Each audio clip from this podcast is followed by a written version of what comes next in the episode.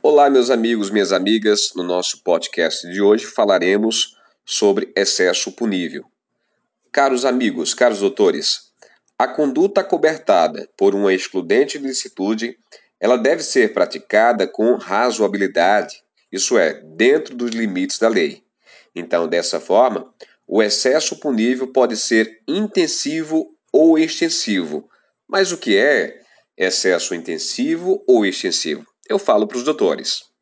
O excesso intensivo, caros amigos, é aquele que se relaciona com os meios utilizados para repelir a agressão ou ao grau de sua utilização.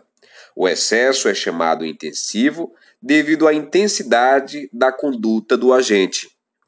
Já o excesso excessivo, por sua vez, se configura quando a conduta para repelir a agressão se prolonga no tempo em período superior ao da própria agressão. Isso é o que se entende por excesso excessivo. Por fim, cumpre assinalar, cumpre destacar para vocês que o excesso ele pode se dar ou de forma dolosa ou culposa. O artigo 23 do Código Penal diz: causas excludentes da ilicitude.